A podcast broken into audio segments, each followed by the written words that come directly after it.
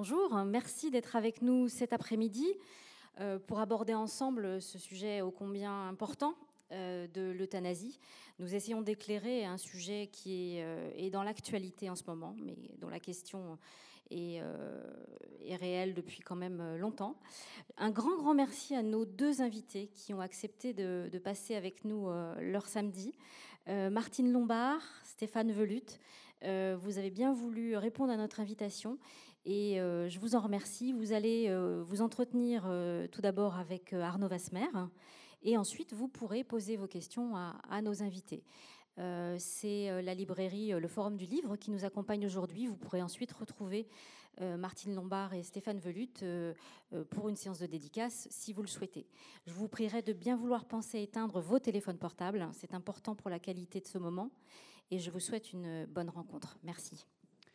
Merci Astrid. Bonjour et donc bienvenue à, cette rencontre avec Martine Lombard et Stéphane Velut autour de la fin de vie, un sujet qui, comme l'a dit Astrid, est d'actualité, mais revient aussi euh, fréquemment euh, dans l'actualité depuis au moins 1978 et la proposition d'un sénateur à l'époque, mais euh, surtout depuis une quinzaine, voire une vingtaine d'années, avec des lois qui ont apporté ou tenté d'apporter des réponses. La loi Leonetti en 2005, avec la possibilité pour les patients de refuser un traitement quand ils le considéraient comme une obstination déraisonnable avec la loi Claes-Leonetti de 2016, avec les directives anticipées, la personne de confiance et la sédation profonde et continue jusqu'au décès, réservée pour les patients dont le pronostic vital est engagé à court terme.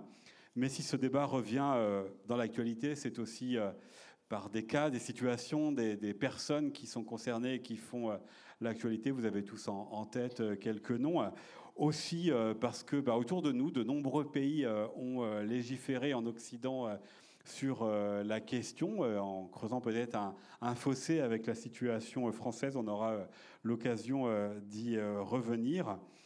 Le débat fait aussi l'actualité en raison des nombreux sondages qui paraissent sur le sujet où les Français interrogés se disent très majoritairement pour une évolution de la loi favorable à l'euthanasie ou au suicide assisté, tout comme l'a fait euh, le comité euh, consultatif national euh, d'éthique. Et puis l'actualité plus immédiate, pour situer un petit peu le débat hein, dans cette, cette courte histoire, l'actualité immédiate, bah, c'était mercredi, avec une mission d'évaluation de la loi Claes-Leonetti qui a rendu ses conclusions, qui était présidée par Olivier Falorni, député qui avait par le passé fait des propositions en faveur d'une aide active à mourir. Et cette mission a conclu que la législation actuelle ne répondait pas à toutes les situations.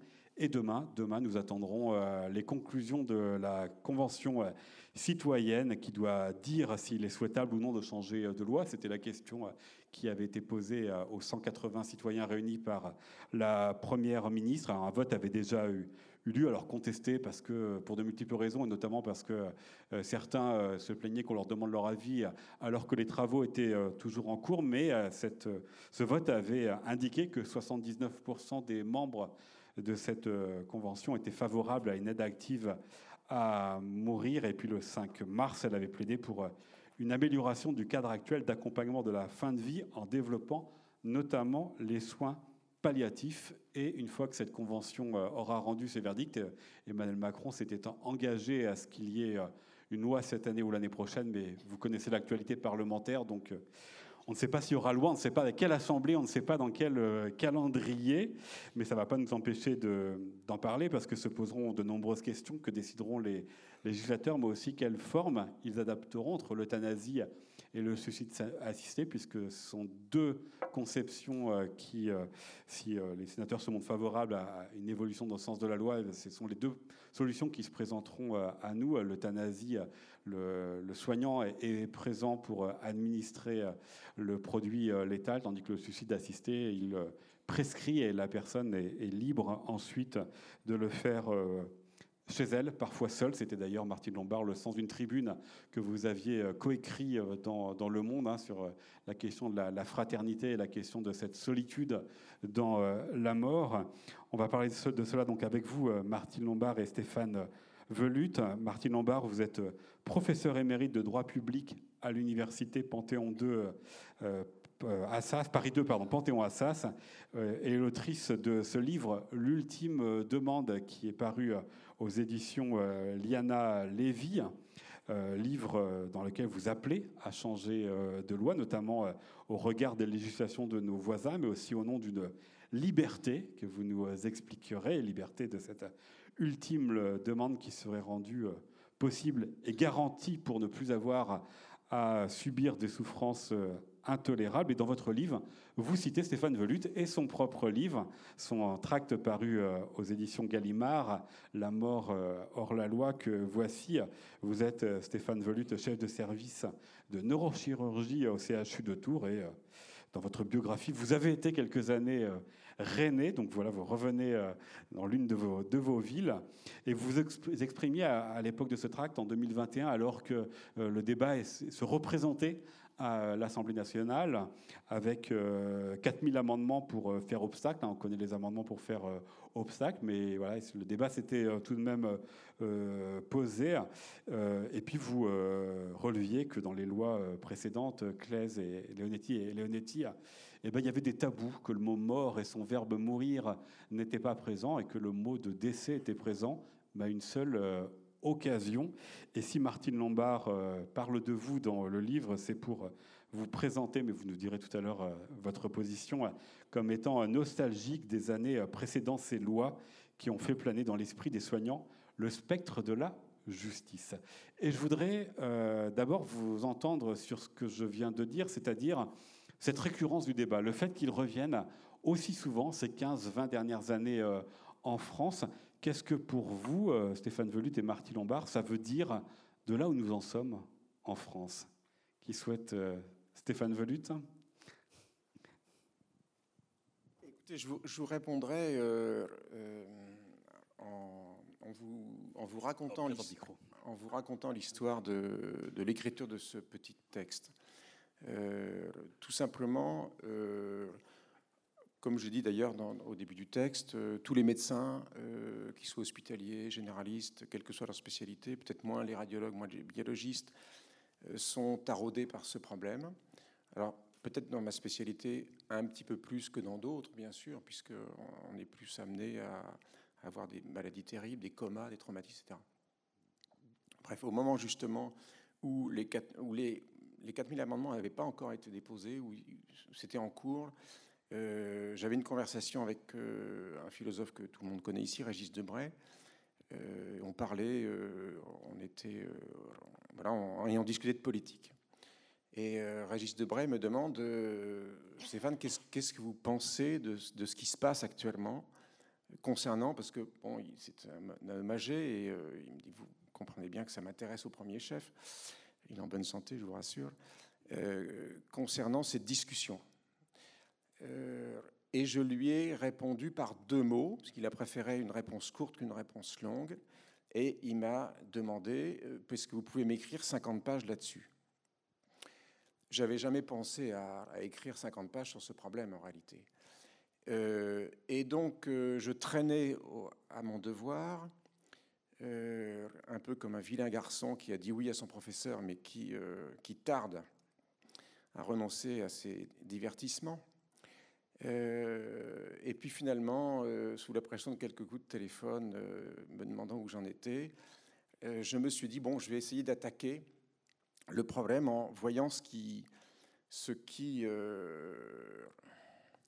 ce qui existe dans les pays, ce qui, quels sont les, toutes les tendances, les obédiences de les spiritualités, euh, etc., qui font que certains sont pour et certains sont contre.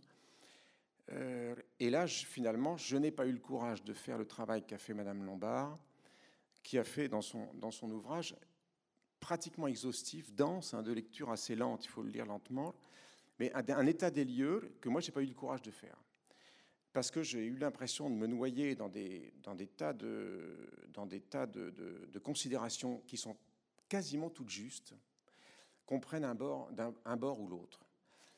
Euh, je me suis dit, en, fait, euh, que. Alors, j'ai été frappé que. Euh, Madame Lombard, d'ailleurs, on cite un autre exemple que Wilfried Martins, qui était, qui était Premier ministre en Belgique et qui s'était opposé très longtemps à la loi alors qu'elle était en discussion, à la fin des années 90, début des années 2000, a fini par profiter de cette loi euh, à l'oreille de sa mort.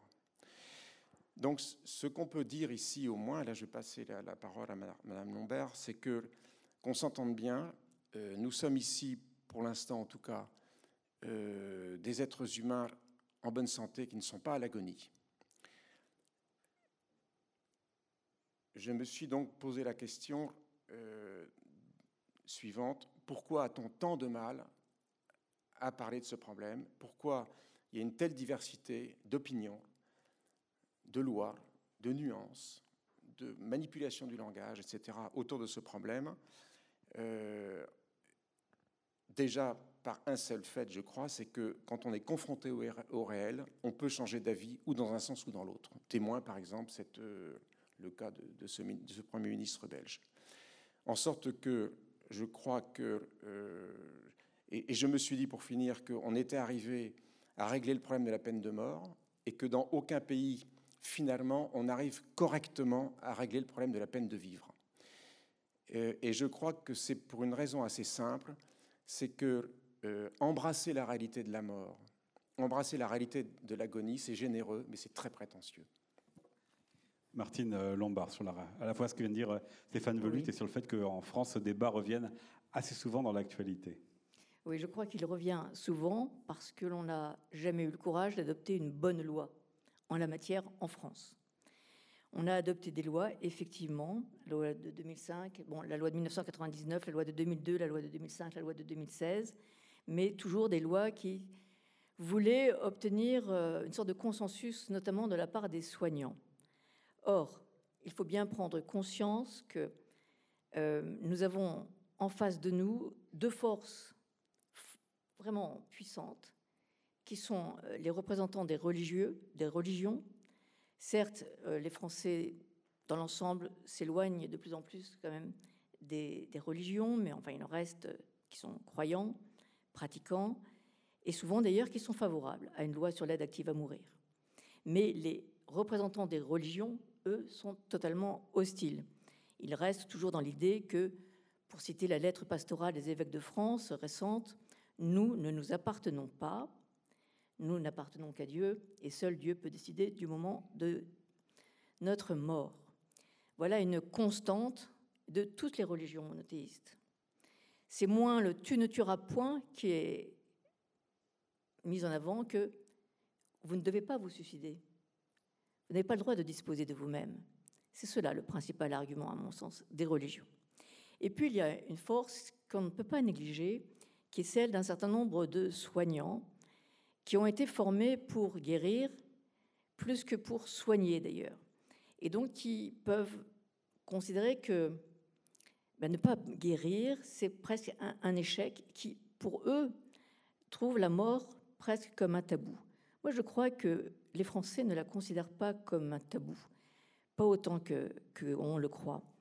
Le fait que de plus en plus de Français disent qu'ils sont en faveur d'une loi sur l'aide active à mourir me semble témoigner de ce qu'ils sont prêts à affronter l'idée de la mort, et même pour eux-mêmes. Et ce ne sont pas seulement des gens en bonne santé, contrairement à ce que l'on dit souvent. En fait, plus les gens sont âgés, plus ils sont en faveur d'une loi sur l'aide active à mourir.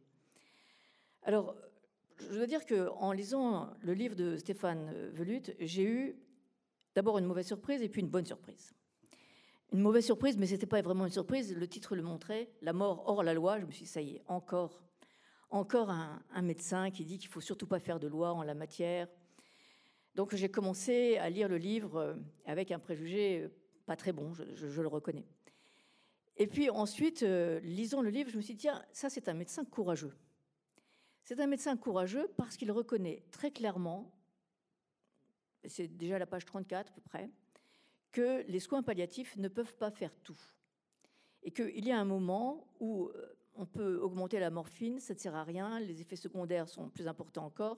Bref, il dit clairement, courageusement, que il y a un certain nombre de situations euh, dans lesquelles il faut pouvoir aider à mourir et éventuellement même faire le geste qui provoque la mort de la part du soignant. C'est un discours qui devient rare. Mais ce qui nous oppose encore, Stéphane Velut et moi, Ce sont nos deux titres de livres. Lui écrit La mort hors la loi, et moi j'écris L'ultime demande, la réponse passera par la loi. Si vous voulez, on peut s'en expliquer assez vite. Alors on va revenir à la loi d'abord, mais peut-être intéressons-nous à ce qui existe déjà euh, dans les lois actuelles, dans la législation actuelle, et donc dans les pratiques euh, aussi, parce que euh, Martine Lombard l'a dit, Stéphane Velut, les soignants sont plus sur la question de la guérison que, du soin. Et vous l'écrivez aussi dans, votre livre, notamment avec l'hyperspécialisation, on, on, guérit, on répare des morceaux du corps. Où est-ce qu'on en est? Où est-ce qu'on aujourd'hui par rapport aux lois de ce qui est possible et de ce qui n'est pas possible? J'ai pas bien compris le sens de votre question. Euh, est-ce que vous voulez que je vous dise de, de, quelle façon on applique la loi? En fait, on l'applique, la loi. Et c'est quoi la loi aujourd'hui? La loi, je laisserai la, parole à Madame, euh, à Madame Lombard. Mais je vais en dire du mal, hein. je vous préviens tout de suite. Parlons de la loi du 2 février 2016. C'est la dernière en date, la loi dite Claes-Leonetti. Elle était censée apporter une solution et répondre à une annonce qu'avait faite euh, le candidat François Hollande qui euh, semblait indiquer qu'il allait proposer une solution, cette fois-ci, à un vieux débat, récurrent en effet depuis 40 ans en France. Mais cette loi, dit Claes Leonetti, pour une large part, elle prolonge la loi Leonetti, c'est-à-dire que effectivement les malades peuvent refuser l'obstination déraisonnable. Les médecins d'ailleurs doivent eux-mêmes ne pas pratiquer l'obstination déraisonnable. Et dans ces cas-là, on doit alléger la souffrance, l'apaiser autant que possible. Malheureusement, ce n'est pas toujours possible. Et les soins palliatifs ne peuvent pas tout faire. Encore faut-il d'ailleurs qu'il y ait des soins palliatifs. Et comme nous le savons tous, et là nous sommes, je crois, tous d'accord, il faut couvrir tout le territoire en soins palliatifs beaucoup plus qu'actuellement. Vous vous rappelez qu'il y a 26 départements, donc en gros, un quart du territoire français qui n'est pas couvert par les soins palliatifs. Plus que 21, si on est clair, vraiment. Et surtout, pourquoi 21 Eh bien, euh, parce que ce sont des départements où ce n'est pas l'argent qui manque, ce sont les personnels soignants. Le ministère de la Santé a lancé déjà des appels d'offres pour 16 de ces 21 départements, mais il ne reçoit pas beaucoup d'offres de la part des personnels soignants. Ce sont les personnels soignants qui manquent. Et les personnels soignants, ça ne se forme pas en claquant des doigts. Donc euh, effectivement, ce sera un long effort, et d'ailleurs vient d'être annoncé un plan décennal en faveur des soins palliatifs. Mais je dirais aussi qu'il ne faut pas raisonner que en termes de département. C'est une fausse présentation. Des soins palliatifs doivent être présents là où il y a de la population, et pas seulement là où il y a des vaches. Euh, donc raisonner en département, ce n'est pas nécessairement en fait un bon critère. Mais bon, il reste que effectivement, à peu près selon la sécurité sociale, deux tiers des Français qui auraient besoin de soins palliatifs n'en bénéficient pas. Donc il y a un vrai problème, il faudra plus de soins palliatifs. Ce que je voudrais critiquer vraiment dans la loi Claes-Leonetti, c'est la sédation profonde et continue jusqu'au décès, qui est d'ailleurs si peu pratiquée, puisque actuellement, selon le rapport de la mission parlementaire, il y aurait à peu près moins de 1% des décès dans les services de soins palliatifs qui résulteraient d'une sédation profonde et continue jusqu'au décès. Donc moins de 1% des décès. C'est dire la réticence euh, qu'ont les soignants. Et on les comprend, parce que la sédation profonde et continue jusqu'au décès suppose euh, un très fort engagement, puisque la sédation doit être maintenue jusqu'au décès. Or, euh, la sédation, c'est profonde et continue jusqu'au décès, c'est tout à fait différent d'une simple anesthésie pour une opération. Ce sont d'autres produits et ce sont des produits qui peuvent euh, malheureusement ne plus agir au bout d'un certain temps par le système de tachyphylaxie. Donc il faut une surveillance continue du malade pour éviter les réveils. C'est ce que dit le Comité consultatif national d'éthique. Je dis ça puisque je vois Stéphane Velut qui, me fait comme ça. Donc je m'abrite derrière le Comité consultatif national d'éthique. D'accord. Euh, ensuite, en fait, c'est très long pour le malade. Et c'est là, enfin, c'est une euthanasie lente dans une certaine mesure.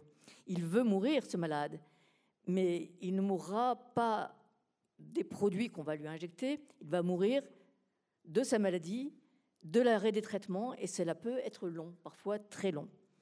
Donc voilà en quoi je me semble que cette solution était une fausse solution, et puis surtout la sédation profonde et continue jusqu'au décès, et on le sait de plus en plus, ne peut intervenir que si la mort naturelle s'annonce à très court terme.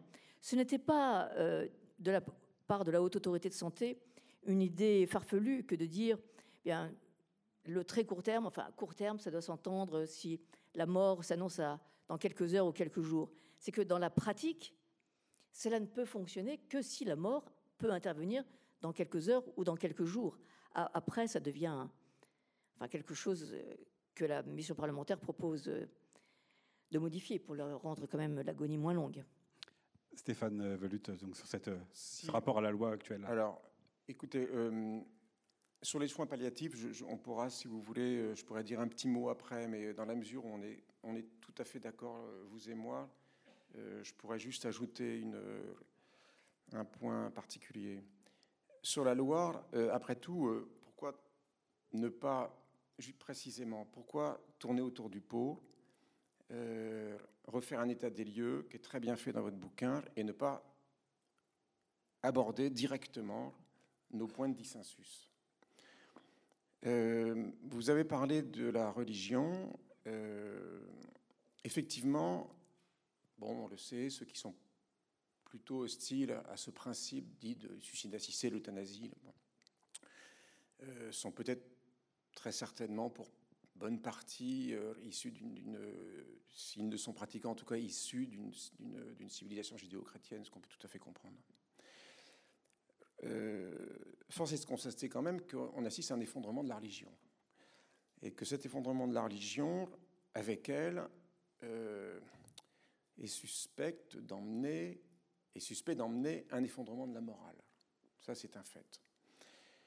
Euh, j'essaye d'expliquer dans mon tract la raison pour laquelle ce que j'ai dit, c'est pour la raison pour laquelle la Chambre, avec un petit c, s'est immiscée en 50 ans dans la Chambre avec un grand C. Je pense de la Chambre des députés. Bon.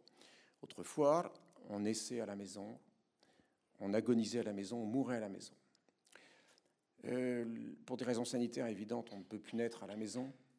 C'est une bonne chose. Pour des raisons médicales assez évidentes, on ne meurt plus à la maison. Par contre, pour des raisons sociales qui ne sont pas évidentes du tout, on ne vieillit plus chez soi, on enferme nos vieillards et on agonise encore moins chez soi. Euh, je vois là, euh, alors, dans la mesure où les, lois les, techniques biotechnologiques, disons, de procréation médicalement assistée, euh, la pharmacologie qui permet d'endormir les patients, la possibilité de faire des fécondations in vitro, etc., etc. Progressivement, ces techniques assez pointues ont obligé le législateur à s'immiscer dans ce qui était autre part, autrefois la vie privée, en fait. Et à juste titre, à bon escient. Il est évident que les fécondations in vitro, les, procréations médicalement assistées, toutes ces notions en plus de, genre maintenant qui s'immiscent dans le débat public, font que le législateur doit se poser la question dans quelle mesure on peut euh, accepter, par exemple, est-ce que la paternité euh, doit être reconnue euh, de la part de quelqu'un qui a donné son sperme, est-ce qu'il peut rester anonyme? Enfin, c'est des questions très complexes que le législateur doit traiter. Ça me paraît normal. Le problème, c'est que le, législateur, pour le problème de l'agonie, assez curieusement, euh, cherche maintenant à poser des conditions, à instituer une sorte de morale que la religion n'assure plus. Et là, à mon avis, se pose précisément le problème de ce qu'on appelle une civilisation. Je veux dire par là que euh, finalement, on peut dire qu'une société euh, c'est basé sur la confiance. La confiance, c'est quoi? C'est un pari que vous faites sur l'attente des comportements. Euh, Marc Ugnadi, le philosophe, euh, donne un exemple génial. vous, vous êtes en voiture, vous croisez une voiture, vous pariez sur le fait que la voiture d'en face ne va pas dévier de sa route. Ça, c'est faire société. dans la majorité des cas, vous avez raison. Une société, c'est donc finalement des lois écrites on roule à droite. Ça, c'est une société. À mon avis, je pense que la civilisation ce n'est pas une loi écrite. La civilisation, ce sont des lois tacites. Il y a d'ailleurs nombre de comportements qu'on n'aurait jamais, jamais de notre vie, bien que ça ne soit pas inscrit dans la loi. Je donne un exemple que précisément Régis Debray évoque à propos du sacré et du profane. Aucun d'entre nous ici, ici n'oserait se faire cuire un œuf sur le plat sur, sur la tombe du soldat inconnu. C'est quelque chose qui n'est pas dans la loi, mais qu'on s'interdit. Le problème actuellement précisément de cette volonté de légiférer sur tout, à mon avis, se rapproche de ce que l'on peut appeler une civilisation, enfin, ou plutôt une société, parce que là, on quitte la civilisation. On n'est plus dans une loi tacite, on veut des lois écrites. Une société de type nouveau libéralisme, tel que, l'apprenait Walter Will Littman, euh, qui, a été le théoricien euh, américain euh, de, ce courant politique, et qui veut, en fait, pour être très simple, hein, je renvoie ceux qui s'intéressent à, Lippmann et à son contradicteur, le, pragmatique John Dewey, je renvoie au, livre de Barbara Stiegler qui a fait une, une exégèse de, de, ces deux systèmes politiques et qui montre bien que Lippmann dans le courant d'ailleurs de l'école autrichienne de Hayek et de, euh, de von Mises, von Mises qui a écrit dans le socialisme que la majorité des gens ne pensaient pas, Lippmann pense que pour qu'une société fonctionne, il faut canaliser le laisser-faire.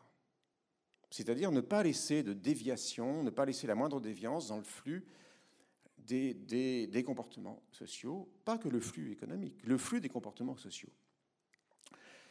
Alors, euh, moi, je crois qu'il y a là une tendance euh, assez, euh, assez dangereuse à vouloir canaliser le laisser-faire, en cela que finalement, on cherche, y compris pour les actes de bonté, que je, je pense que d'une certaine façon, on peut qualifier cet acte d'un acte de bonté, c'est toujours un acte par amour, finalement, ou par compassion, quand on n'est pas directement. Voilà. Euh, c'est une tendance à homogénéiser les comportements. Euh, et c'est finalement, sur le plan philosophique, nous, nous, nous imposer un projet, disons, de pensée collective unique. Le problème, c'est que précisément quand on se heurte au réel, eh bien, cette unicité, cette homogénéisation, autrement dit cette généralisation, cette globalisation, se heurte à la singularité.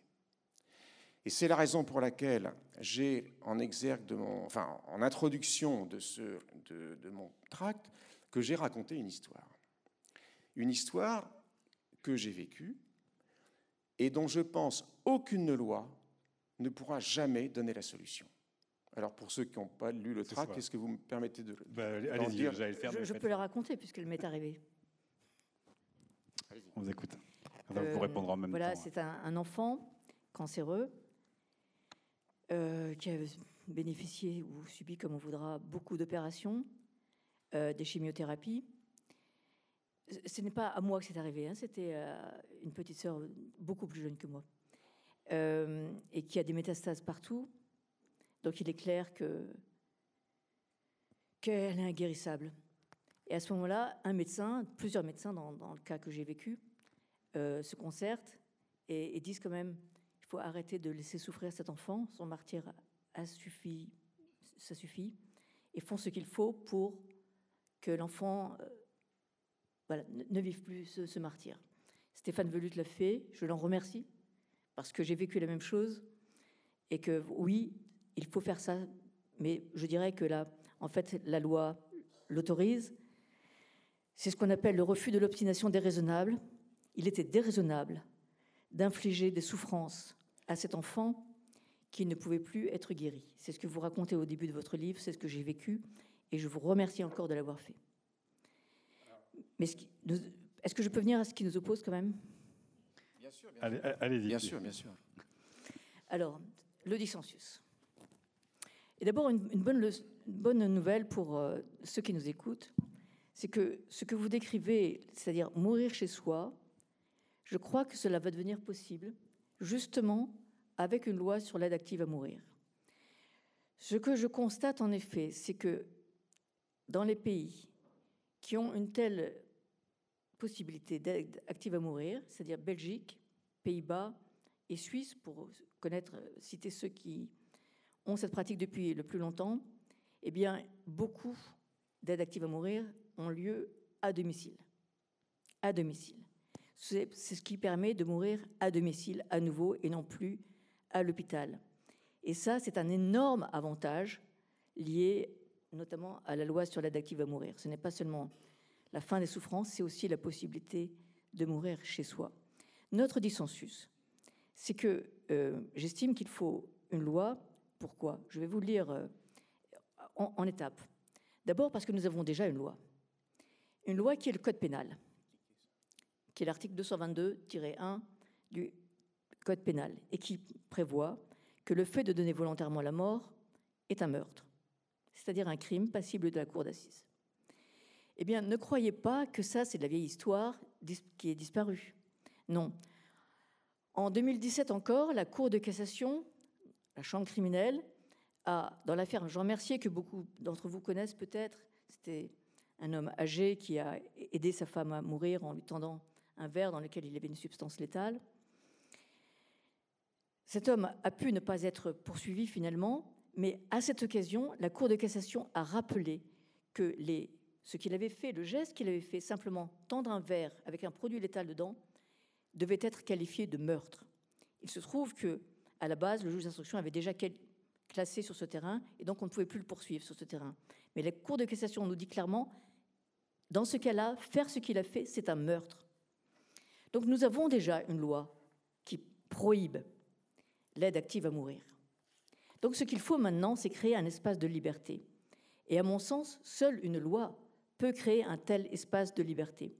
Et quand je dis à mon sens, j'ai eu la bonne surprise, si vous voulez, que le jour même où je recevais les épreuves de mon livre, est intervenu un arrêt de la Cour européenne des droits de l'homme du 4 octobre donc 2022 et qui dit que on peut dépénaliser l'euthanasie malgré l'article 2 de la Convention européenne sur les droits de l'homme qui prévoit le droit à la vie. On peut le faire, à condition que ce soit une dépénalisation conditionnée. Et la Cour va plus loin. Elle précise les conditions qui doivent être adéquates et suffisantes pour dépénaliser l'euthanasie. Ces conditions, je crois qu'elles pourraient faire société, car elles ne sont pas si étroites. Il y en a trois sur le fond. Il faut que cela réponde à une demande libre et faite en connaissance de cause. Et la Cour européenne des droits de l'homme répète cela régulièrement. C'est à propos d'une euthanasie qui a eu lieu en Belgique. Donc il faut une demande du malade. Il faut une situation médicale irrémédiable. Si c'est simplement euh, une dépression passagère, en l'occurrence, il s'agissait bien d'un cas d'euthanasie de, quelqu'un qui souffrait de dépression depuis 40 ans, non, on va soigner la dépression passagère. Il faut une situation donc médicale irrémédiable. Et troisième condition, il faut euh, des souffrances, il faut que le malade fasse état de souffrance qui soit euh, insupportable et inapaisable, ou qu'il juge en tout cas inapaisable. Et ça, ce sont les conditions de fond, trois conditions de fond assez simples à mon sens. Bon, il s'y ajoute des conditions de procédure, mais je ne vais pas développer, en tout cas tout de suite.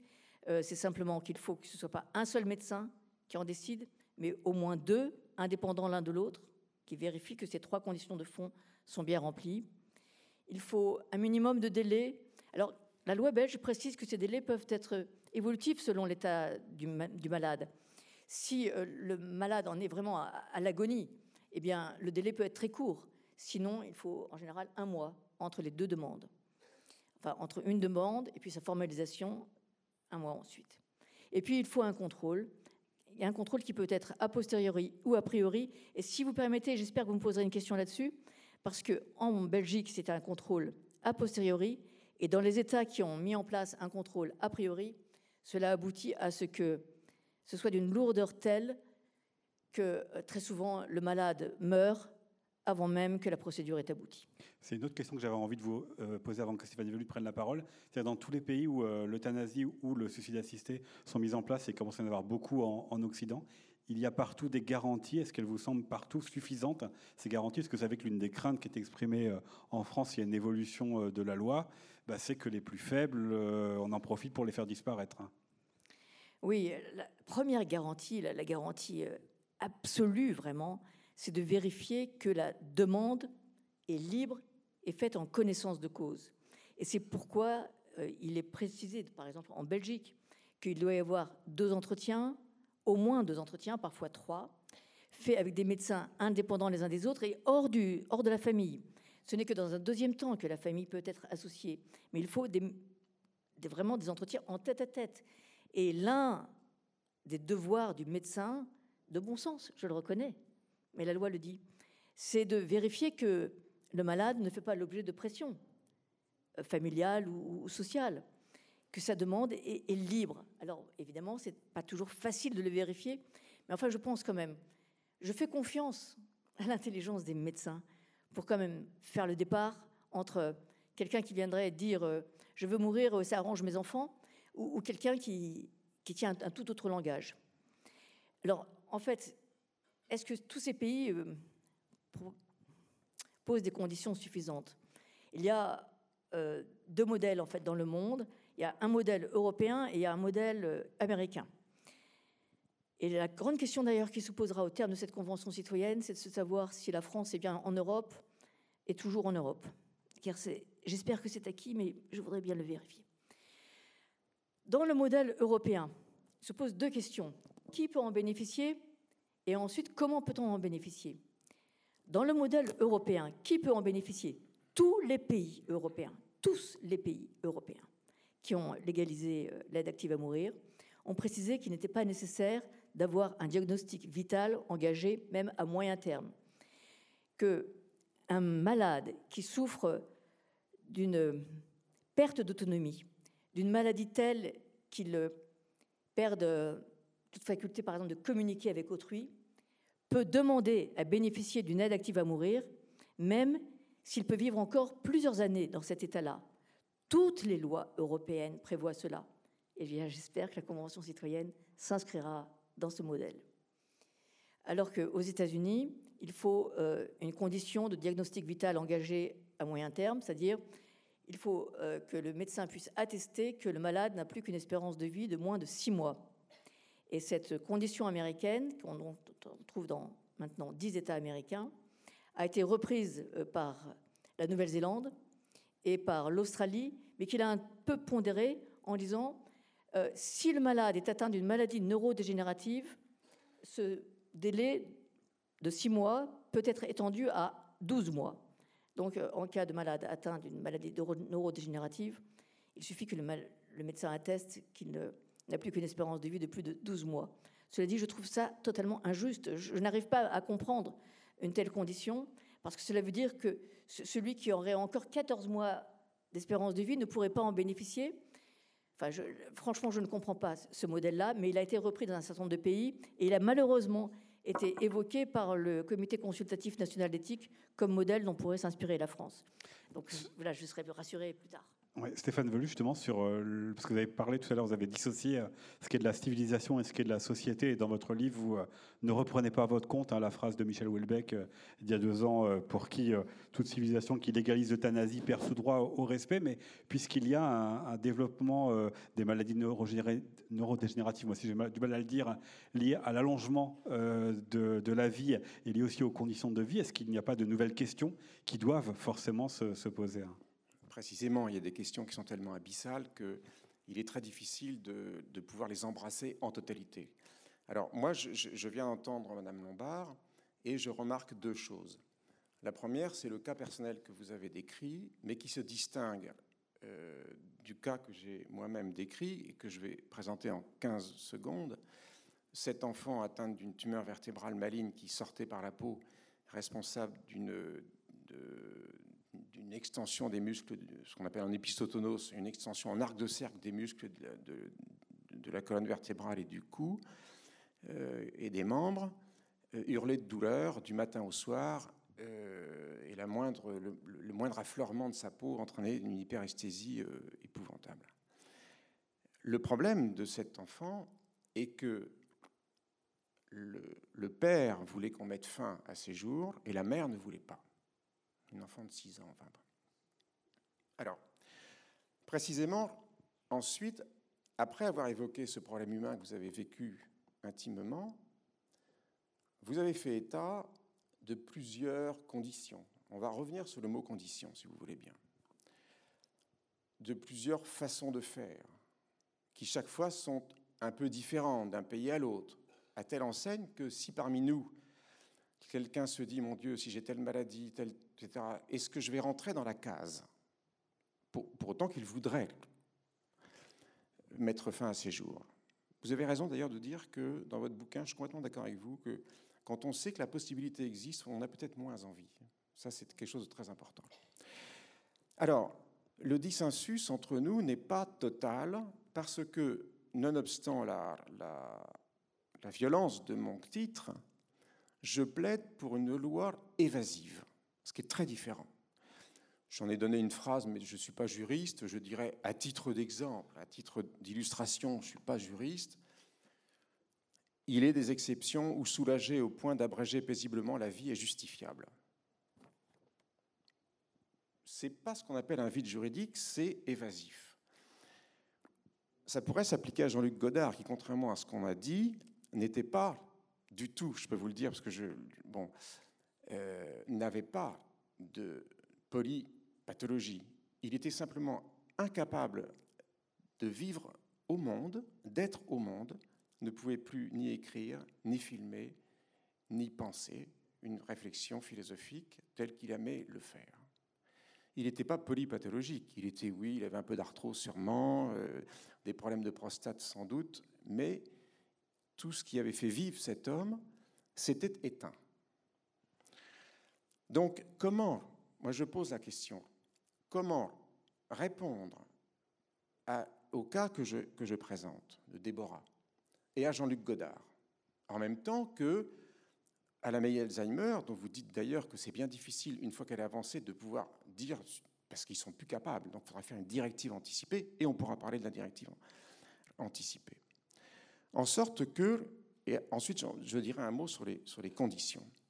Vous, à vous entendre et à vous lire, on comprend que finalement, quoique vous vous gardiez bien d'écrire la loi, j'attends votre texte pour embrasser, je l'espère, l'ensemble des possibilités que moi j'ai pu vivre en 40 ans d'exercice auprès des malades et de leurs familles. Je voudrais vous démontrer à quel point l'évasif est puissant. Comment un texte évasif peut être puissant.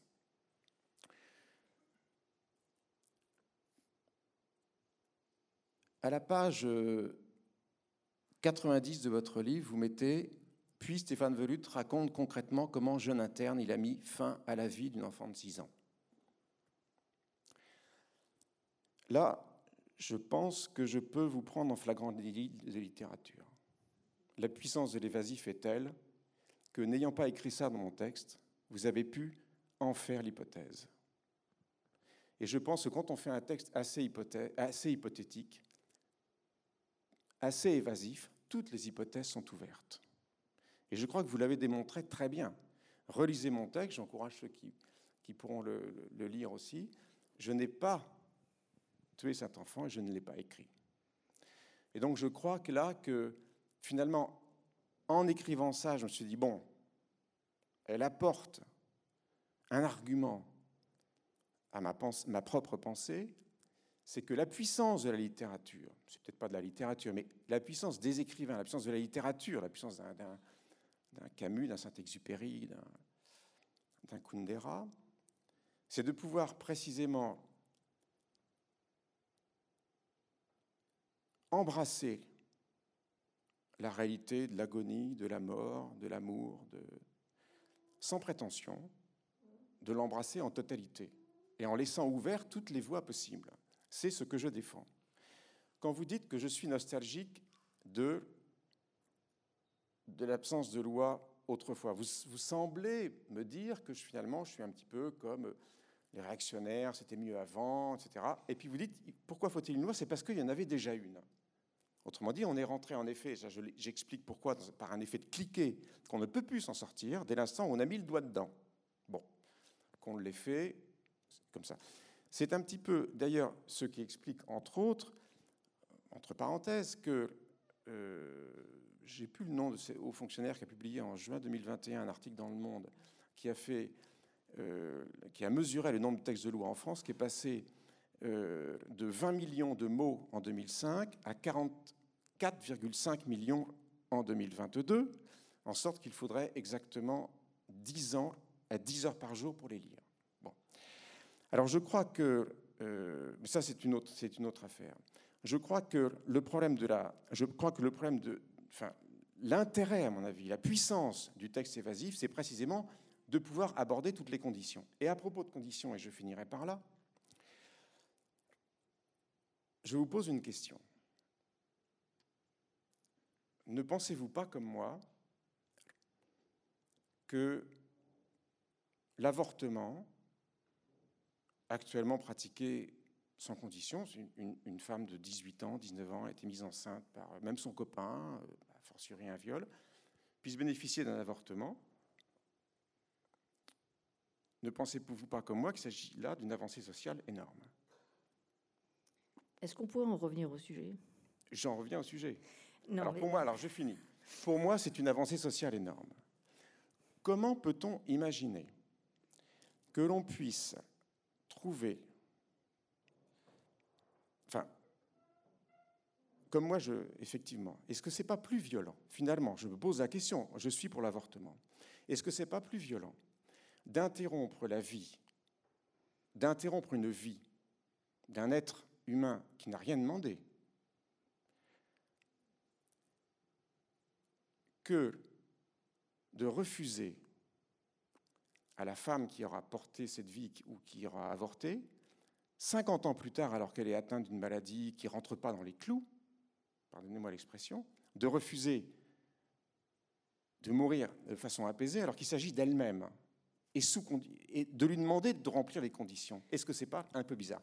Là, vous, allez me répondre, le fœtus n'est pas une personne sur le plan juridique, et à cette, éventuellement à cette réponse, je vous répondrai par un argument qui fait intervenir non pas l'œil juridique, mais ce que j'appellerais l'œil de la vie sensible. Juste avant que euh, Martin Lombard vous réponde, Stéphane Velut, une loi trop évasive, est-ce que ça laisse pas trop de liberté d'interprétation et du coup une inégalité de, traitement et d'accès à, des, soins et à la loi tout simplement. Ah, alors sur l'inégalité des soins, j'ai beaucoup aimé, beaucoup aimé le mot qu'a utilisé Madame euh, Lombard dans son bouquin à propos des soins palliatifs. C'est le mot aéré. Ça, c'est un mot, je n'avais pas pensé. Euh, le premier, alors justement, et là je, je, dévie un petit peu sur les soins palliatifs.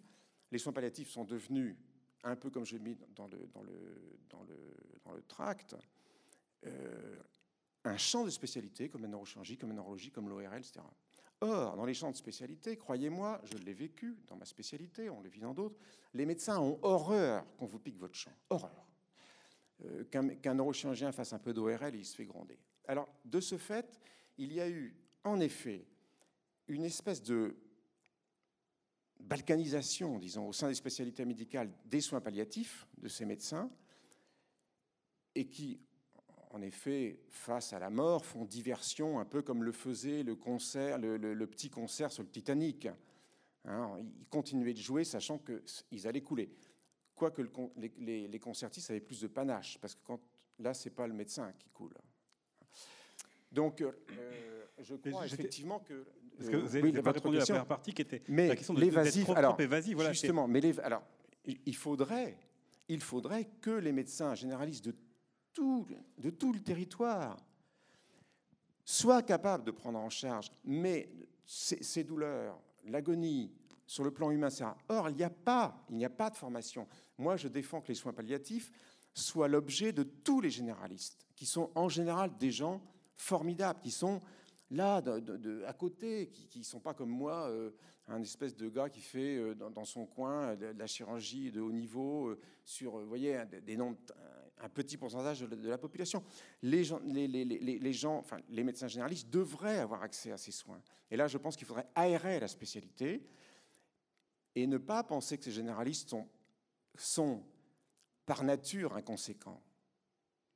On pourrait d'ailleurs, dans la loi évasive, imposer qu'il y ait trois médecins généralistes qui donnent son aval au fait que le, patient, etc.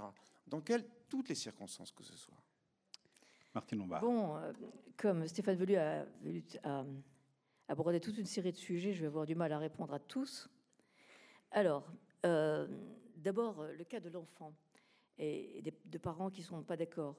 Euh, c'est un autre sujet que celui que nous traitons aujourd'hui tout de même, parce que nous traitons de l'aide active à mourir, donc à quelqu'un qui la demande. L'enfant, là, en l'occurrence, n'était pas en état de demander, et Dieu merci, et Dieu merci, on ne demande pas à un enfant s'il a envie de mourir. C'est d'ailleurs pour ça que je vous remerciais, et je disais aussi, j'aimerais bien qu'on arrête de parler de ce sujet qui m'est spécialement douloureux. Mais enfin bon, je suis prête à en parler aussi. Ensuite, quand vous évoquez l'avortement, alors là, je dois dire que tout d'un coup, je me suis dit, mais où, suis-je? Euh, Généralement, ce type d'argument, il euh, m'est euh, opposé par les gens d'Alliance Vita, de Génétique, la Fondation Le Jeune ou l'Institut européen de bioéthique, qui sont tous effectivement à la fois contre l'avortement et pour une mort naturelle. Oui, bah, tant mieux. D'accord. Stéphane Allure rappelle qu'il est pour l'avortement. Il parlait des conditions. Des conditions, c'est ça qui est intéressant. Alors, Je suis maintenant, complètement pour. Le, caractère très large des conditions. Revenons. En fait, ce que vous préconisez sous la forme que vous avez lue, et merci de l'avoir lu, c'est l'équivalent de ce qu'on appelle depuis déjà longtemps l'exception d'euthanasie, mais au sens de il est interdit de tuer, mais dans certaines circonstances, eh bien, il sera, il peut être compris que l'on ait soulagé quelqu'un. Ça, c'est quelque chose qui a été proposé en France euh, déjà dès 2010 par euh, M. Sicard, et, pas, lui seulement d'ailleurs. C'est le qui présidait le Conseil euh, consultatif national d'éthique. Et qui fait débat depuis longtemps. Et c'est à ce propos que Robert Badinter avait dit, avait rappelé que le premier des droits de l'homme, c'est le droit à la vie, et que l'exception d'euthanasie revenait à donner un permis de tuer euh, sans condition, sans, euh, de façon indéterminée, et que cela était inadmissible. Et c'est ce que vient de juger la Cour européenne des droits de l'homme. Alors, je ne pense pas que la France ait vocation à dénoncer la, Convention européenne des droits de l'homme pour en sortir. Donc, je pense qu'il faudrait quand même prévoir effectivement un certain nombre de conditions, même si elles sont générales. Maintenant, Jean-Luc Godard. J'ai parlé tout à l'heure en citant la Cour européenne des droits de l'homme, de situation médicale irrémédiable. La situation de Jean-Luc Godard, qui n'était pas franchement atteint d'une maladie en tant que telle, même, pas même de polypathologie, mais il avait une situation médicale irrémédiable. Ça n'allait pas s'arranger avec le temps, n'est-ce pas? Donc, en fait, par là, il entrait dans la condition. Et ce qu'il faut bien voir, c'est que ces conditions qui sont assez larges, elles sont sujette à interprétation. Et c'est d'ailleurs pourquoi, par exemple, pour la condition des souffrances, il est très important de savoir qui va juger du caractère insupportable des souffrances. Ça, c'est une vraie question. Et il est important de, voir que dans les lois les plus anciennes, on disait que c'était le médecin qui devait dire que les souffrances étaient insupportables. Mais que, au fil du temps, effectivement là, au fil de la pratique, la commission de contrôle des euthanasies en Belgique a dit que euh, ce n'était pas nécessairement un critère objectif, mais que cela devait pouvoir aussi s'apprécier selon des critères subjectifs. Je veux dire par exemple que telle personne qui, qui à force de, vieillissement, euh, est atteinte de multiples petits maux, et puis d'un grand mal qui serait par exemple d'être aveugle, eh bien pour cette personne-là, si sa vie c'était de lire, cela peut être très important. Et donc, que l'on peut accepter que c'est une souffrance insupportable d'un point de vue psychologique et physique que de ne pas pouvoir lire. Donc il y a eu une évolution effectivement dans la pratique. Dans les lois les plus récentes, la loi en, Espagne, la loi au Canada aussi d'ailleurs, puisque le Canada est très proche du modèle européen, euh, ils ont dit plus clairement que ces souffrances doivent être jugées insupportables par le patient. Ce sont les souffrances que le patient juge insupportables. Et c'est pourquoi, dans mon livre, quand j'écris quasiment un projet de loi, enfin, je ne l'ai pas écrit article par article, et d'ailleurs, ça aurait été bien présomptueux. Mais je dis qu'il faudra prévoir une condition de souffrance et que c'est au, malade d'avoir le dernier mot. C'est au malade de dire s'il juge ses souffrances insupportables. Et on lui proposera évidemment des soins palliatifs. Il faut qu'on lui propose. C'est une des conditions d'ailleurs, qu'on lui propose des soins palliatifs.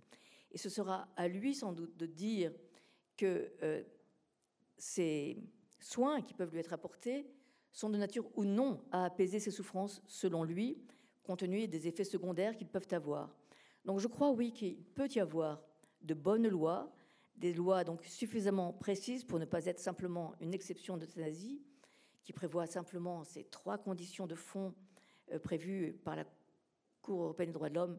Je crois qu'on pourrait acquiescer sur ces trois conditions.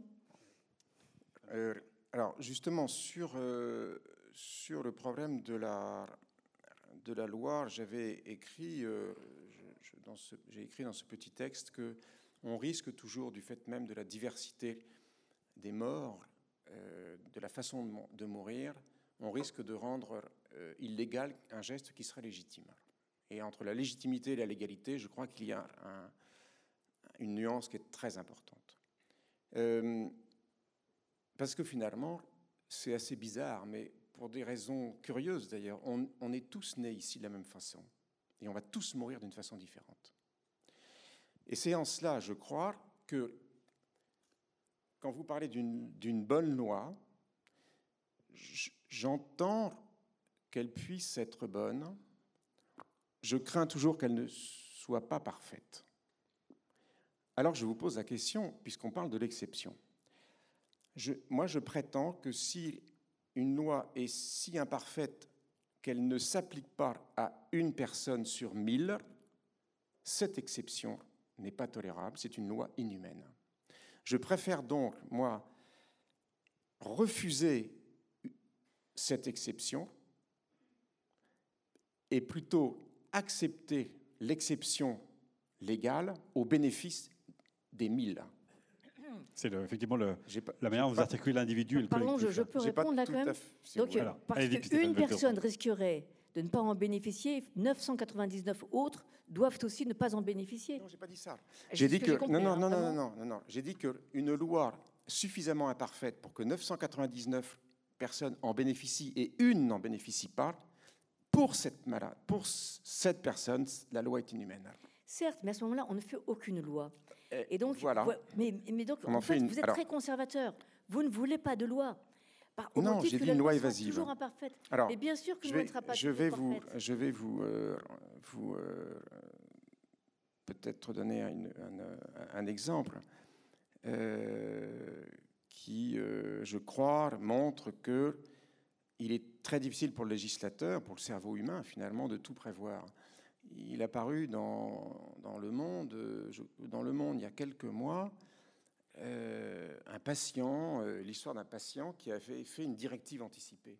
Alors, quand le législateur pense directive anticipée, c'est pas mal d'ailleurs encore qu'on puisse pas la faire, on la fait pas à 18 ans, 18 ans est immortel, c'est bien connu.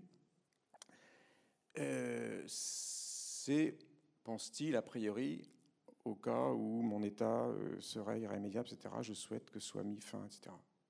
Manque de chance. Le législateur n'a pas imaginé qu'un seul instant, un être humain, un homme, ait pu faire la directive anticipée inverse et demande à ce que sa vie soit maintenue le plus longtemps possible, obligeant actuellement des médecins, au jour où l'on parle, à être à rentrer dans un acharnement thérapeutique qui leur est théoriquement pas conseillé, voire interdit. C'est faux. Excusez-moi, mais justement, Alors, le comment l'avait prévu. Comment faire? Vous avez lu l'article du Monde, je crois que vous avez. Oui, et même j'ai lu la décision du Conseil constitutionnel, ce qui va encore un peu plus loin, euh, et la décision du Conseil d'État aussi. En fait, euh, le législateur avait prévu une exception qu'on a pu discuter d'ailleurs, parce que il faudra peut-être la revoir dans sa rédaction. Mais il a dit que donc les directives anticipées sont opposables ça c'est une avancée, sauf si elles sont manifestement inappropriées. Manifestement inappropriées. Cela veut dire qu'il peut y avoir un contrôle du juge et euh, le contrôle du juge sera euh, fort en fait. En l'occurrence, le Conseil d'État a renvoyé une question prioritaire de constitutionnalité au Conseil constitutionnel pour savoir s'il pouvait ou non écarter la dérive anticipée comme manifestement inappropriée. Et le Conseil constitutionnel, très sagement à mon sens, lui a répondu qu'il pouvait l'écarter. Parce que sinon, si on avait répondu oui, à ce moment-là, on pouvait avoir tous les intégristes de la Terre faire des directives anticipées de ce type, disant je ne veux en aucun cas être débranché. Et nos services de réanimation auraient été progressivement submergés par des gens dont l'encéphalogramme plat était, depuis des mois, c'était le cas de cet individu. Son encéphalogramme était plat depuis des mois. Et il souhaitait qu'on respecte ces directives anticipées, plutôt sa famille le souhaitait. Je pense qu'il n'était pas raisonnable, en effet, de juger que, et donc ça n'a pas été jugé, euh, qu'il euh, soit bon de garder dans les services de réanimation des gens dont l'encéphalogramme est plat depuis des mois. Donc on a jugé l'inverse. Et justement, la loi s'est montrée adaptée. D'accord. Enfin, une loi parfaite, je reconnais que ça n'existe pas. Bien sûr. Évidemment que cela n'existe pas. Hmm. Mais cela ne veut pas dire que sous prétexte que ce n'est pas parfait, il ne faut faire rien. Il faut en garder, en rester à la toute-puissance des médecins qui décident comme ils veulent. Non, pardon, euh, mais ce n'est pas parce qu'une loi n'est pas parfaite qu'il ne faut rien faire. Alors, moi, je comprends qu'il y ait un. Je comprends qu'il y ait un certain. Euh, je, comprends, je n'ai pas fait droit, moi, parce que j'aurais pas eu ce plaisir, mais disons d'envisager les hypothèses, comment, et toutes les hypothèses, et que, comme dans le code des impôts, etc. J'ai été toutefois un petit peu euh, gêné, par exemple, de voir que dans le projet Falorni, euh, si c'est dans ce projet, où, il, où, il où il dit, où il assujettit la personne de confiance qui n'aurait pas été euh, déterminé par un sujet dans le coma incapable de, s'exprimer au lien de parenté. Hein, c'est-à-dire que pour, pour, la salle, que ça soit simple, quelqu'un est dans le coma, traumatisme crânien, hémorragie cérébrale, peu importe, en état euh, catastrophique, donc on pense à, etc., à, abréger son existence, et il n'a pas de fait de directive anticipée, quelle est sa personne de confiance? Et là, le, législateur a imaginé ce qui paraît assez logique d'ailleurs. Moi, je trouve que c'est assez logique. Donc l'hypothèse, c'est le conjoint, puis les enfants, puis les, parents, les, les sœurs, l'oncle, etc. Sur le plan juridique, ça se tient. Sur le plan humain et de la vie sensible, c'est pas certain du tout. C'est-à-dire que moi, je, peux vous dire personnellement que, avant de, rencontrer ma femme, euh, la personne de confiance euh, que j'aurais désignée, je l'ai pas fait, j'étais tout gamin, hein, bien sûr, que j'aurais désignée, elle était assez éloignée de, de, ma, de, mes proches. Euh, donc, vous voyez, c'est en cela que je crois que euh, il est bien difficile de se, de se, d'embrasser précisément ce que j'appelle la vie sensible, par un langage juridique, quand bien même ce langage juridique tende à une perfection. Et donc euh, le problème de l'imperfection, je le redis, les 1 sur 1000, le 1 sur 1000 qui risque de ne pas bénéficier de cette loi presque parfaite, ça me gêne. Et c'est pour ça que je, préfère une, une, une, une, loi évasive. En fait, c'est un problème finalement. Je crois que ce, ce, débat, en réalité, est intéressant parce que il, euh, euh, il, a trait à nos deux univers, l'univers du droit euh, et l'univers de la médecine, qui sont deux univers différents. Le premier, à mon avis, je crois, pour être parfait et dans une intention toujours généreuse, j'imagine, les lois sont pas faites pour, elles sont faites pour faire société justement. Hein. les lois écrites sont faites pour faire société tendent, de toute façon, et là, là, il faut reprendre ce que je cite d'ailleurs, les, les écrits de Bourdieu, à une universalisation, et surtout, je crois, une, surdétermination de nos vies. C'est-à-dire que il s'agit pas de... Dans la loi, il faut, c'est la parabole de Kafka qui est totalement géniale, que je peux brosser, dans la loi, il, faut absolument tout envisager. Et, maintenant, on le voit avec ces 44 millions de mots, la totalité de nos activités humaines doit être maintenant sous l'œil du législateur. On le voit d'ailleurs, et on va le voir, croyez-moi, dans quelques années, avec, à propos des, permettez-moi une diversion, à propos du, consentement.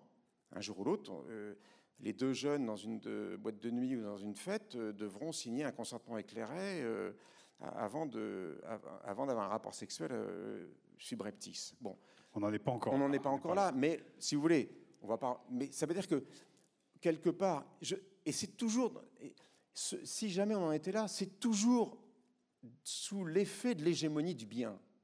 Hégémonie du bien à laquelle vous ne pouvez rien répondre, puisque d'entrée de jeu, si vous contrez le bien, euh, vous êtes suspect, comme moi je l'ai été euh, euh, de conservateur.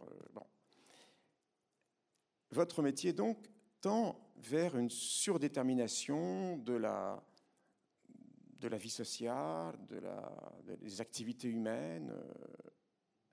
Et finalement, moi, dans ma vie de médecin, je n'ai eu affaire qu'à des indéterminations, qu'à ça. C'est-à-dire que est-ce qu'il faut qu'on traite comment euh, comment ça s'est mal passé, c'est bien passé, on est, comment on va le dire à la patiente ou à la femme qu'on ne peut rien faire, euh, comment on va dire au malade qu'on a été obligé de laisser, un, etc. À chaque fois, on vit et d'ailleurs on a des réunions quotidiennes parce que, et les réunions ne sont animées, je ne parle pas des cas faciles, mais dans la, spécialité, les spécialités qu'on exerce dans les hôpitaux, c'est toujours des cas un peu difficiles. À chaque fois, les, problèmes sont, sont toujours menés, les, les, les, discussions sont animées par un seul mot, c'est l'indétermination. Alors les vieux sont là pour dire, bah, moi je pense que, puis tu sais, voilà, la dernière fois, c'est toujours indéterminé. Et ce que l'on a, moi je crois, le grand mal, et là j'aimerais bien qu'on déborde un petit peu de la d'un retour systématique, d'un retour systématique à la, à la, aux juridictions, aux, aux, décisions qui sont a priori les bonnes des, différentes cours de justice. Encore qu'à propos de l'affaire euh, Lambert, les cinq cours successives ont donné des, avis qui étaient contradictoires, ce qui montre bien que l'indétermination et l'incertitude étaient reines finalement, même si finalement, in fine, bon, on sait ce qu'il en est euh, advenu.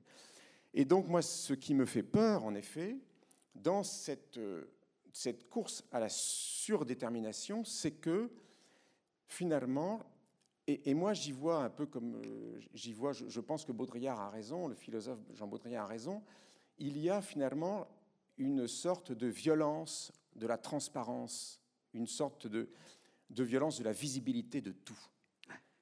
Martin Lombard, pour clore euh, ce sujet. Oui, je, dirais qu'il y a une sorte de violence dans votre discours à, l'égard de la loi, parce que le métier des juristes est beaucoup plus humble que vous ne croyez.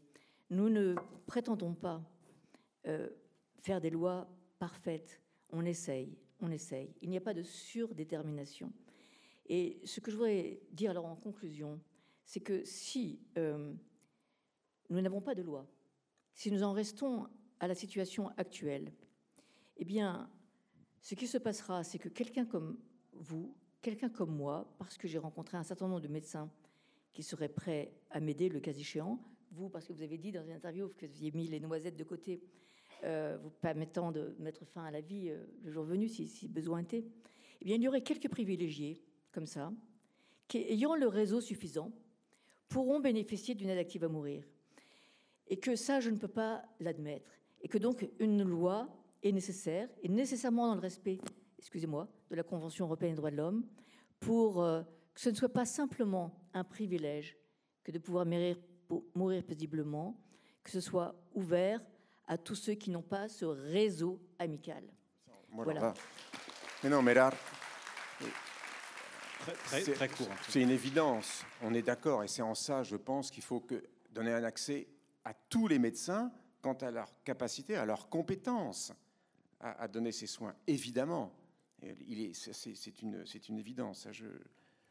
Et puis un, mot pour euh, conclure avant euh, vos questions, euh, puisqu'il y a la, la Convention citoyenne et que demain elle va rendre ses conclusions, peut-être voilà le, le regard que vous portez sur leurs travaux, sur vos, attentes l'un et l'autre Stéphane Velut. Bon, écoutez, des conventions citoyennes, il y en a eu sur le climat, il y en a eu sur la fin de vie, il y en a eu sur l'eau, il y en avait eu sur les retraites il y a, 4-5 ans. J'en ai compté neuf en tout, huit ou neuf depuis le gouvernement Macron. Hein. Bon, c'est ce que ça donnait pour le climat. Moi, j'attends, je n'ai pas lu les conclusions de ces, de ces citoyens. Je pense qu'elles sont forcément aussi intéressantes, exhaustives, euh, sensibles euh, que tout ce qui a pu être dit déjà par les philosophes, parce que finalement, contrairement précisément à Lippmann, je pense que les gens sont intelligents. Et malheureusement, euh, le, politique, et là je, vous rejoins, n'aura pas le courage, et encore moins le courage de faire de l'évasif, de laisser un certain flou et, finalement une grande liberté pour que précisément, et là je suis obligé d'y revenir, ceux qui ne peuvent pas s'exprimer, je parle des bébés et des enfants, puissent bénéficier aussi de, ces soins, puissent bénéficier de ces soins. Enfin, dans votre livre, vous, me, vous dites à un moment que je me suis senti obligé d'ajouter le problème des scrupules. Bon, écoutez, accordez-moi une certaine honnêteté quand même. Et pour vous rassurer, euh, je dirais, et je l'avoue ici, euh, face au geste d'euthanasie, je me suis toujours défaussé. Et pourtant, je, je l'ai indiqué, souhaité avec mes collègues dans nombre de cas. Mais le geste, effectivement, reste d'une difficulté particulière. Donc vous imaginez à quel point, euh, pour une enfant comme Déborah, euh, ça a pu être pour celui qui l'a fait. Euh, donc les scrupules, et la loi n'est pas là pour, pour éteindre les scrupules, ça reste, et, c'est là que je voudrais dire quand même que ça reste quelque chose d'extrêmement humain. Autrement dit, même si la loi m'autorise à le faire, je peux vous dire que c'est assez terrible. Quoi. Il faut quand même le dire. Faut quand même le dire.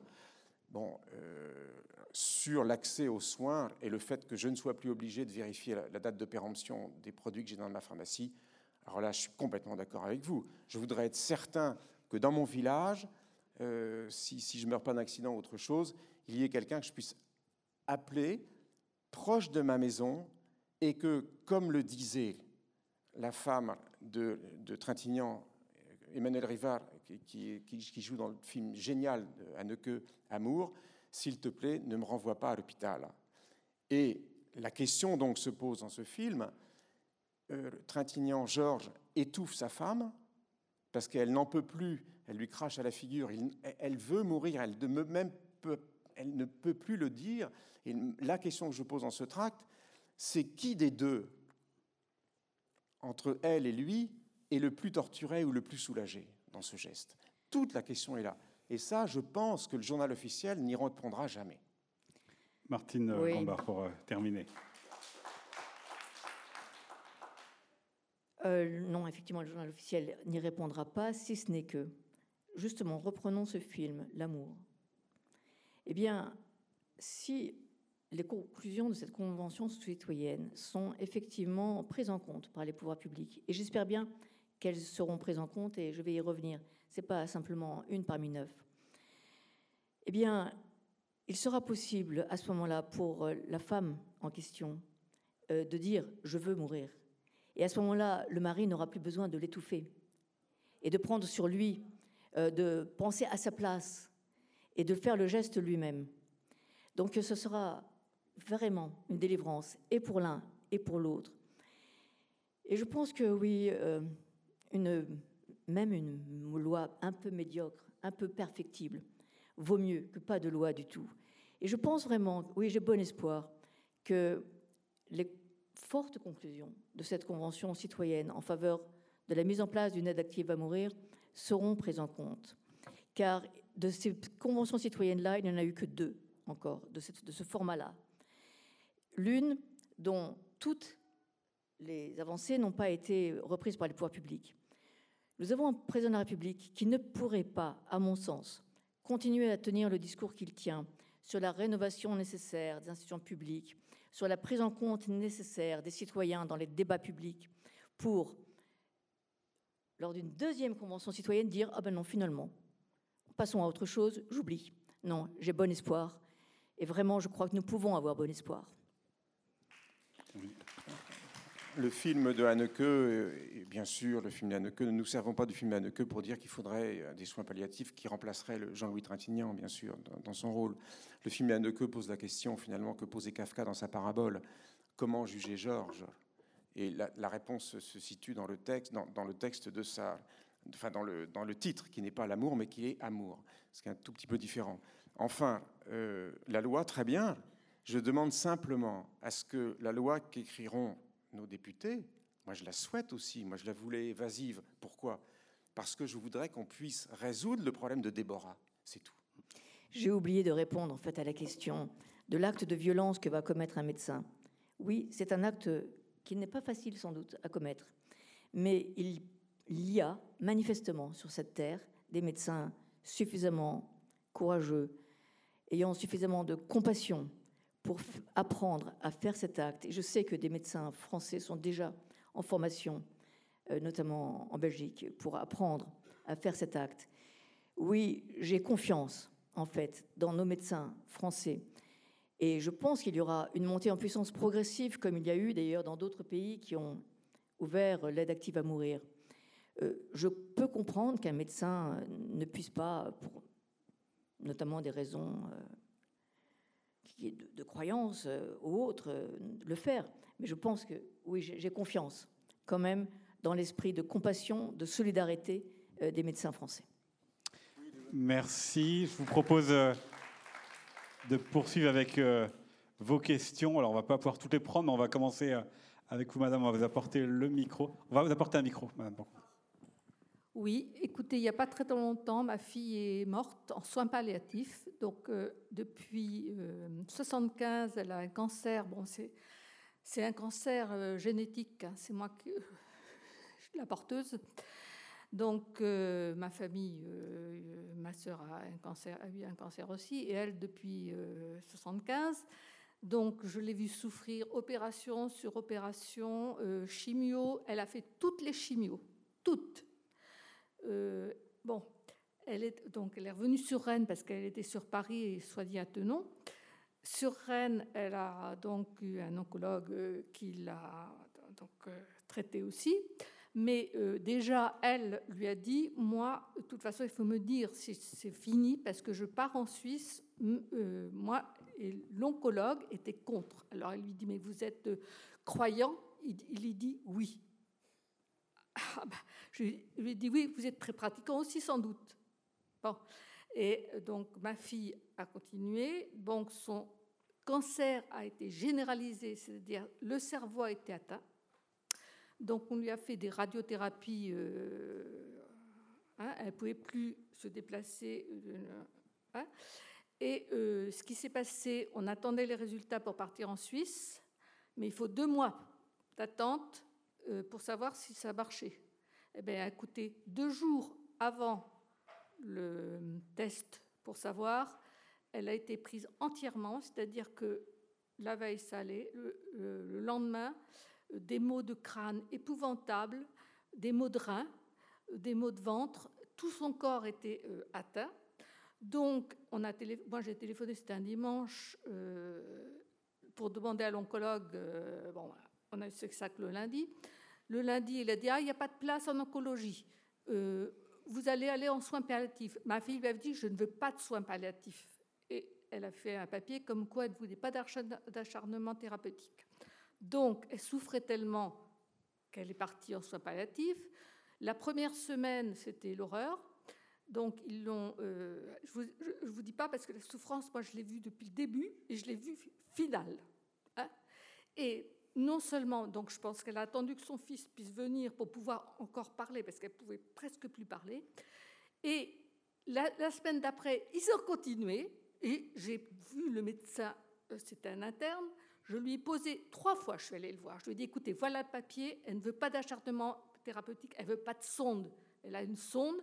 Euh, je lui dis, mais arrêtez, quoi, stoppez, c'est pas possible, quoi, vous pouvez pas continuer comme ça.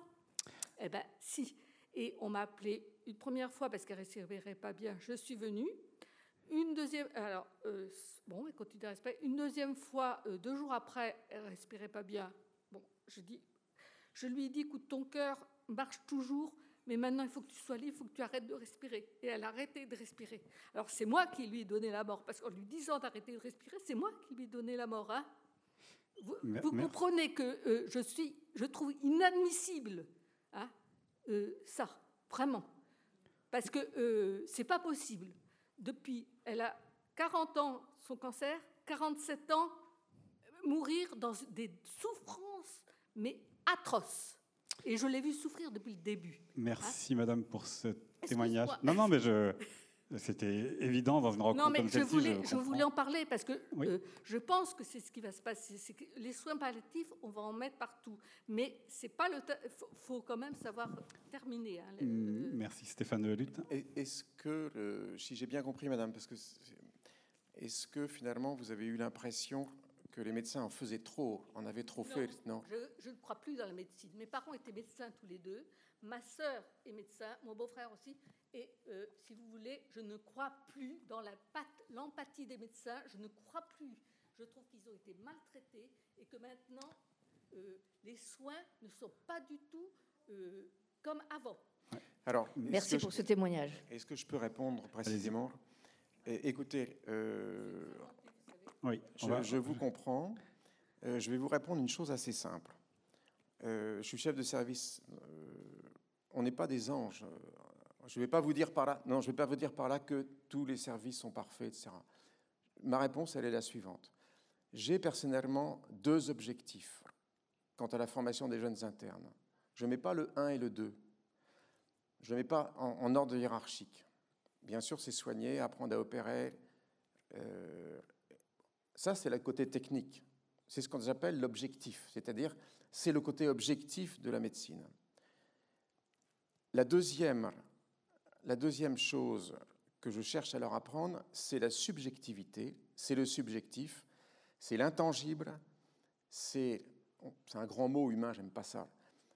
Et c'est finalement ce, que, à quoi se heurte justement le, texte de loi, à mon sens, le subjectif, c'est-à-dire la littérature.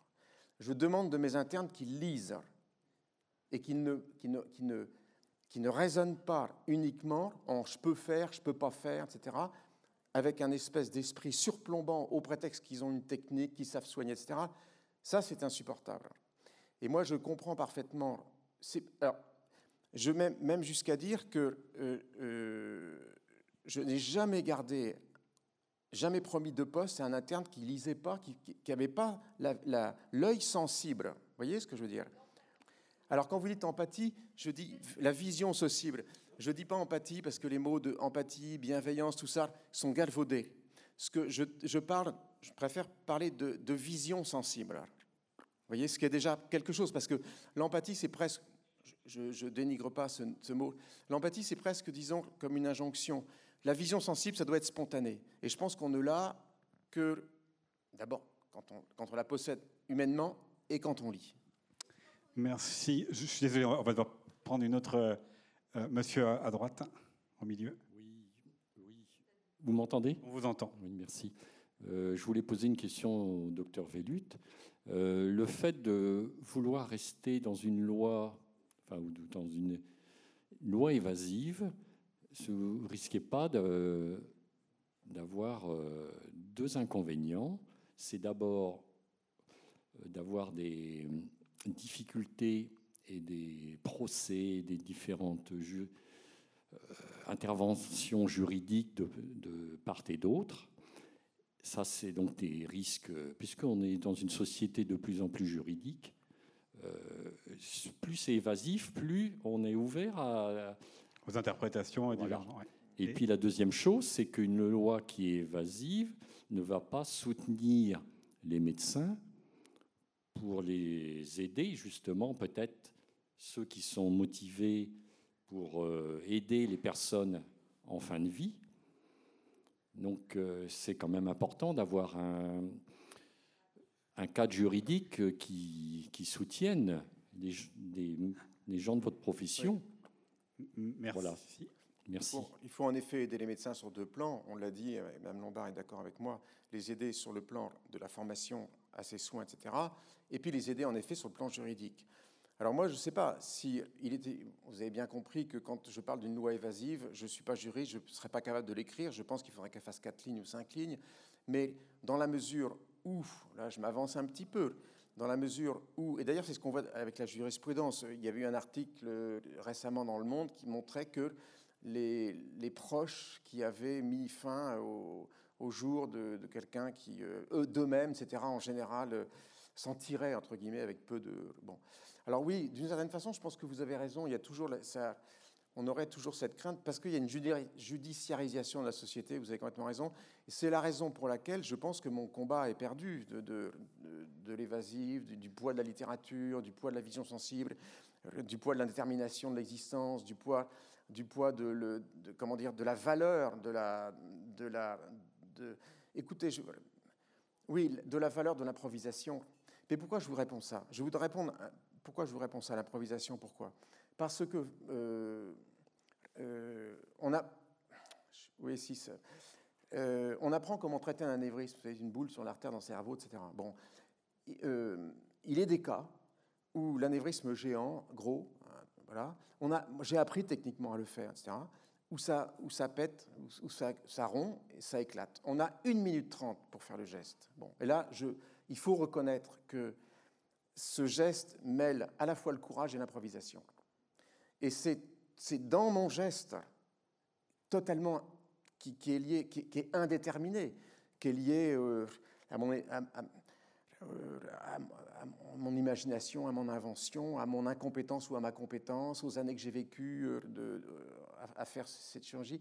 C'est dans cette indétermination que, que, le, que le, on atteint l'efficacité. Bon, alors je suis d'accord avec vous, le problème de, de la, de la formation médicale actuelle. Et le problème de ces, de ces gens qui pensent qu'on va faire de la télémédecine, que tout ça, ça va être les robots, les trucs et les machins, c'est que on, voudrait donner à la médecine précisément une surdétermination, une quantification, c'est une quantification de la vie, une, évaluation quantitative de tout. Et en fait, on se rend compte que ce n'est pas possible.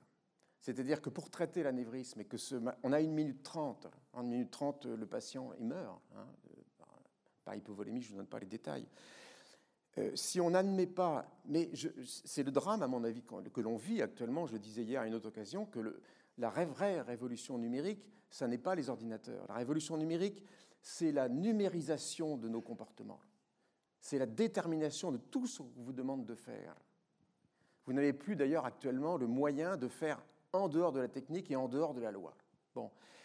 Moi, je plaide pour l'invention, je plaide pour l'indétermination, je plaide pour le hasard et, et, l'improvisation. nous vivons dans une société qui refuse tout cela, qui refuse le hasard, qui refuse la mort.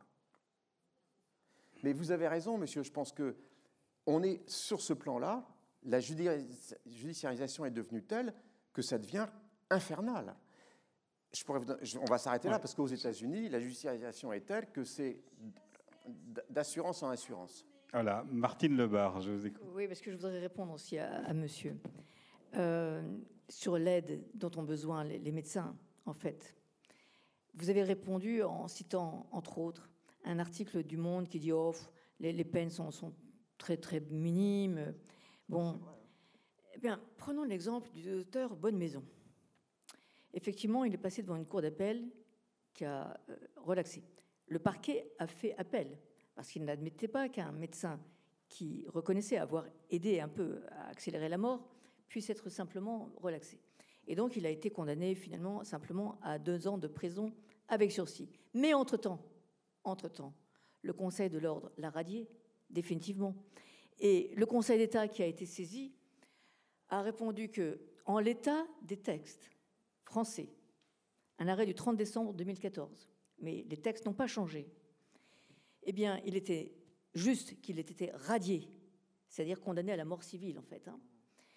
Parce que, peu importe qu'il ait voulu apaiser les souffrances, peu importe même qu'il ait pris euh, contact avec les familles, cet acte était en l'état interdit à un médecin.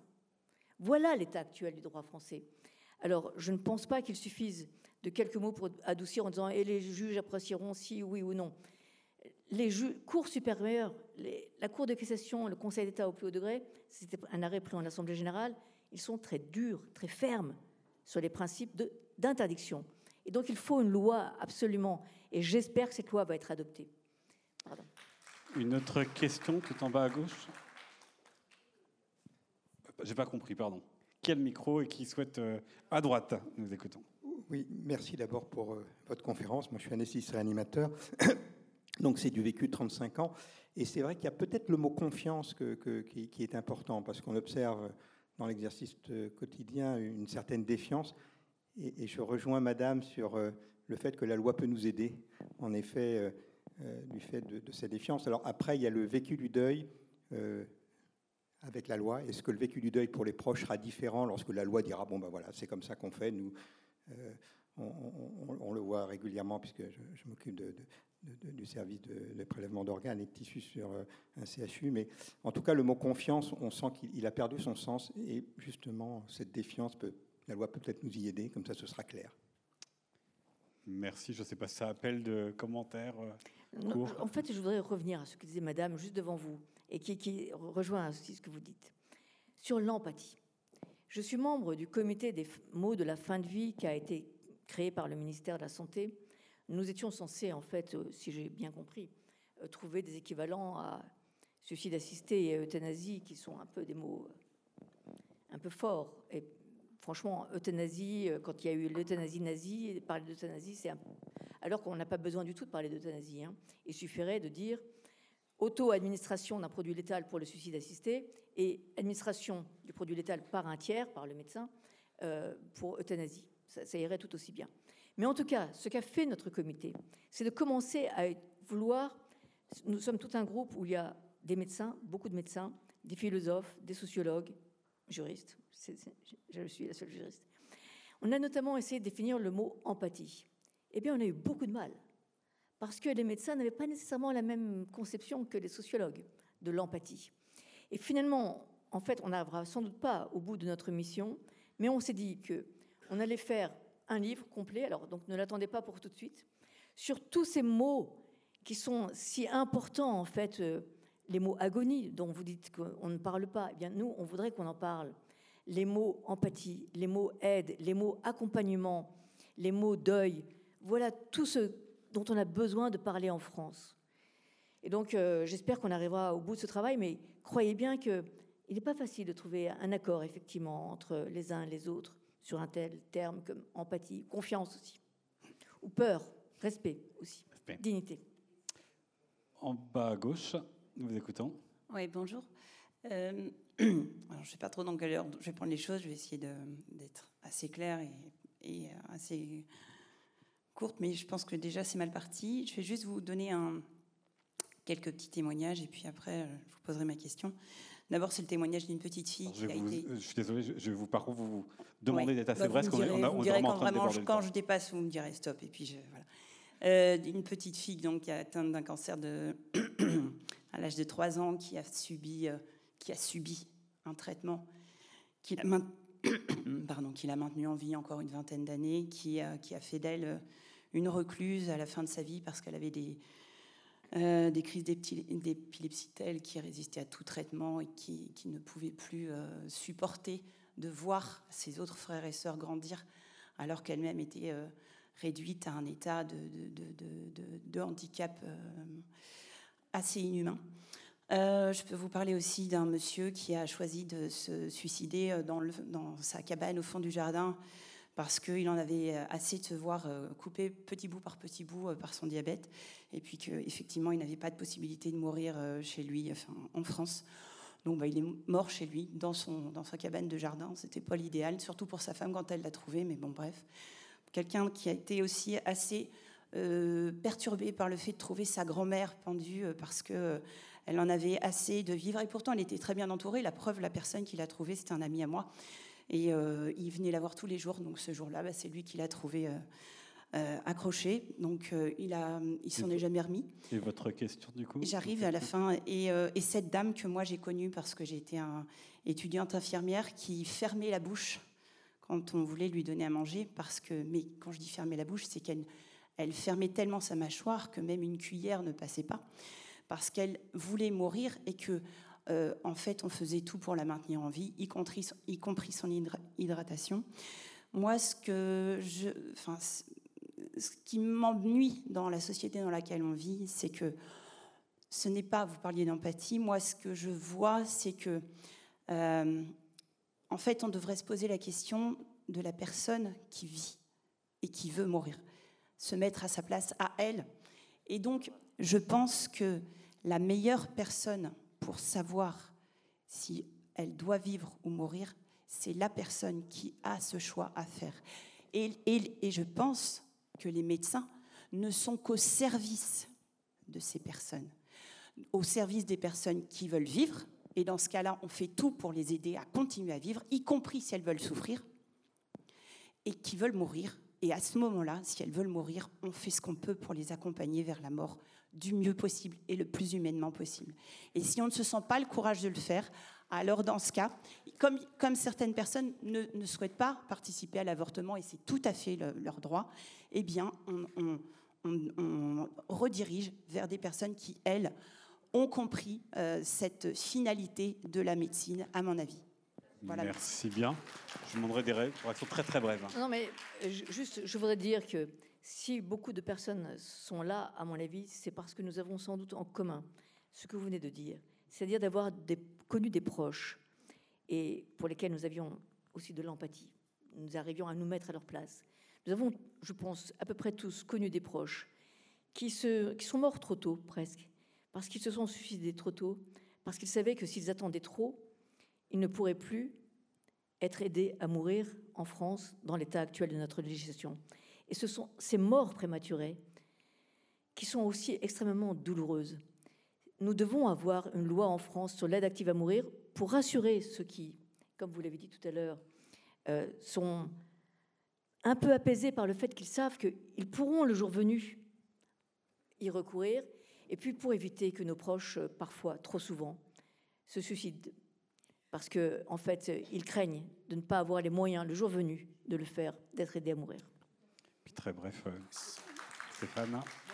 Je suis tellement d'accord avec vous, c'est que précisément, je plaide pour une, loi très ouverte, accessible à tous, pas à 999, mais à 1000 y compris la petite fille.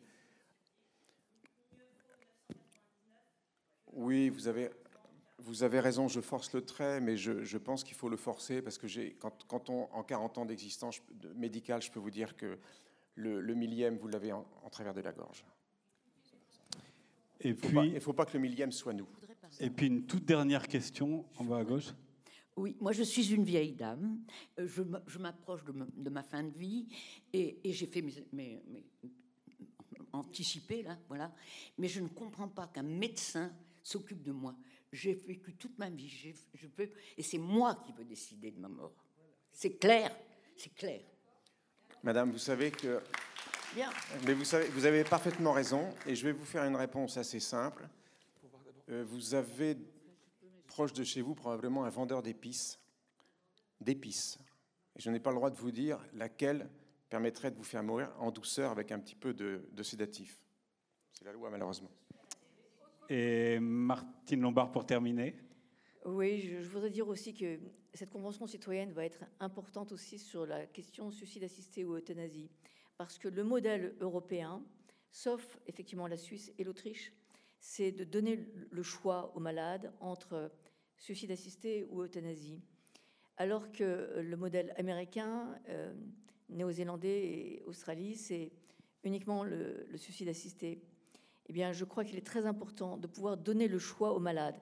Parce qu'en Belgique, aux Pays-Bas, en Espagne, en fait, euh, le choix est ouvert entre euthanasie ou suicide assisté. Et pourquoi 97% des malades qui recourent à l'aide active à mourir choisissent en fait l'euthanasie? Parce que ce sera fait par injection et non pas en devant boire le produit létal. Eh bien, deux minutes, quand on est très très malade, pour arriver à boire ce produit sans risquer de le vomir, c'est très difficile à faire.